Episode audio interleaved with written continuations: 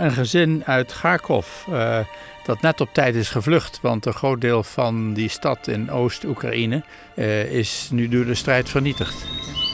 Hij heeft een prachtig vakantiehuis in de Duitse bergen met uitzicht op de Roer. We zitten uh, in uh, de Eifel. Binnen is het een beetje een rommeltje, daar excuseert hij zich voor. Dat komt omdat hij net bezig was met een verhuizing en omdat hij nieuwe huisgenoten heeft opgehaald aan de Poolse grens. Ik zag uh, op de Nederlandse televisie die enorme stroom mensen. Goedemiddag, het NOS-journaal van 12 uur met steeds meer burgerslachtoffers in de oorlog in Oekraïne. Ja, daar moet je wat tegen ondernemen. Dat, dat kan niet in Europa van 2022. Ik heb twee van mijn uh, vroegere studenten gevraagd: Hebben jullie een rijbewijs? Gaan jullie mee?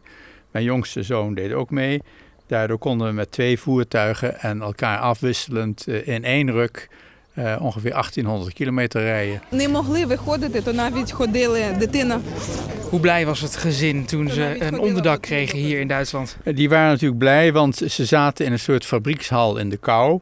En nog zonder vader. Uh, die was nog niet de grens overgekomen. Ze hadden geen opvang. Maar ze, men komt met honderden en honderden tegelijk. Ze hebben nu een veilig onderdak, dat is het belangrijkste. Maar ja. wat nu? Het allerbeste zou natuurlijk zijn dat. Uh, het uh, regime van Poetin dat dit allemaal heeft aangericht uh, zo spoedig mogelijk verdwijnt en er een vredesakkoord komt.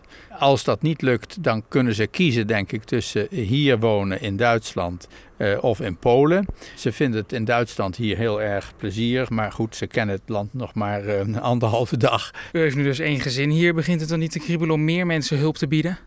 Nou, daar zegt u wat. Er zijn ontzettend veel behoeftigen. En uh, dit weekend gaan opnieuw uh, een aantal van uh, mijn studenten naar hetzelfde adres. Om te kijken of ze nog meer mensen in veiligheid kunnen brengen. En ik heb hier in de omgeving een vriend die net een huis heeft gekocht. Een Nederlandse vriend. Dat huis staat leeg. Dus daar kan ik ook voorlopig mensen onderbrengen.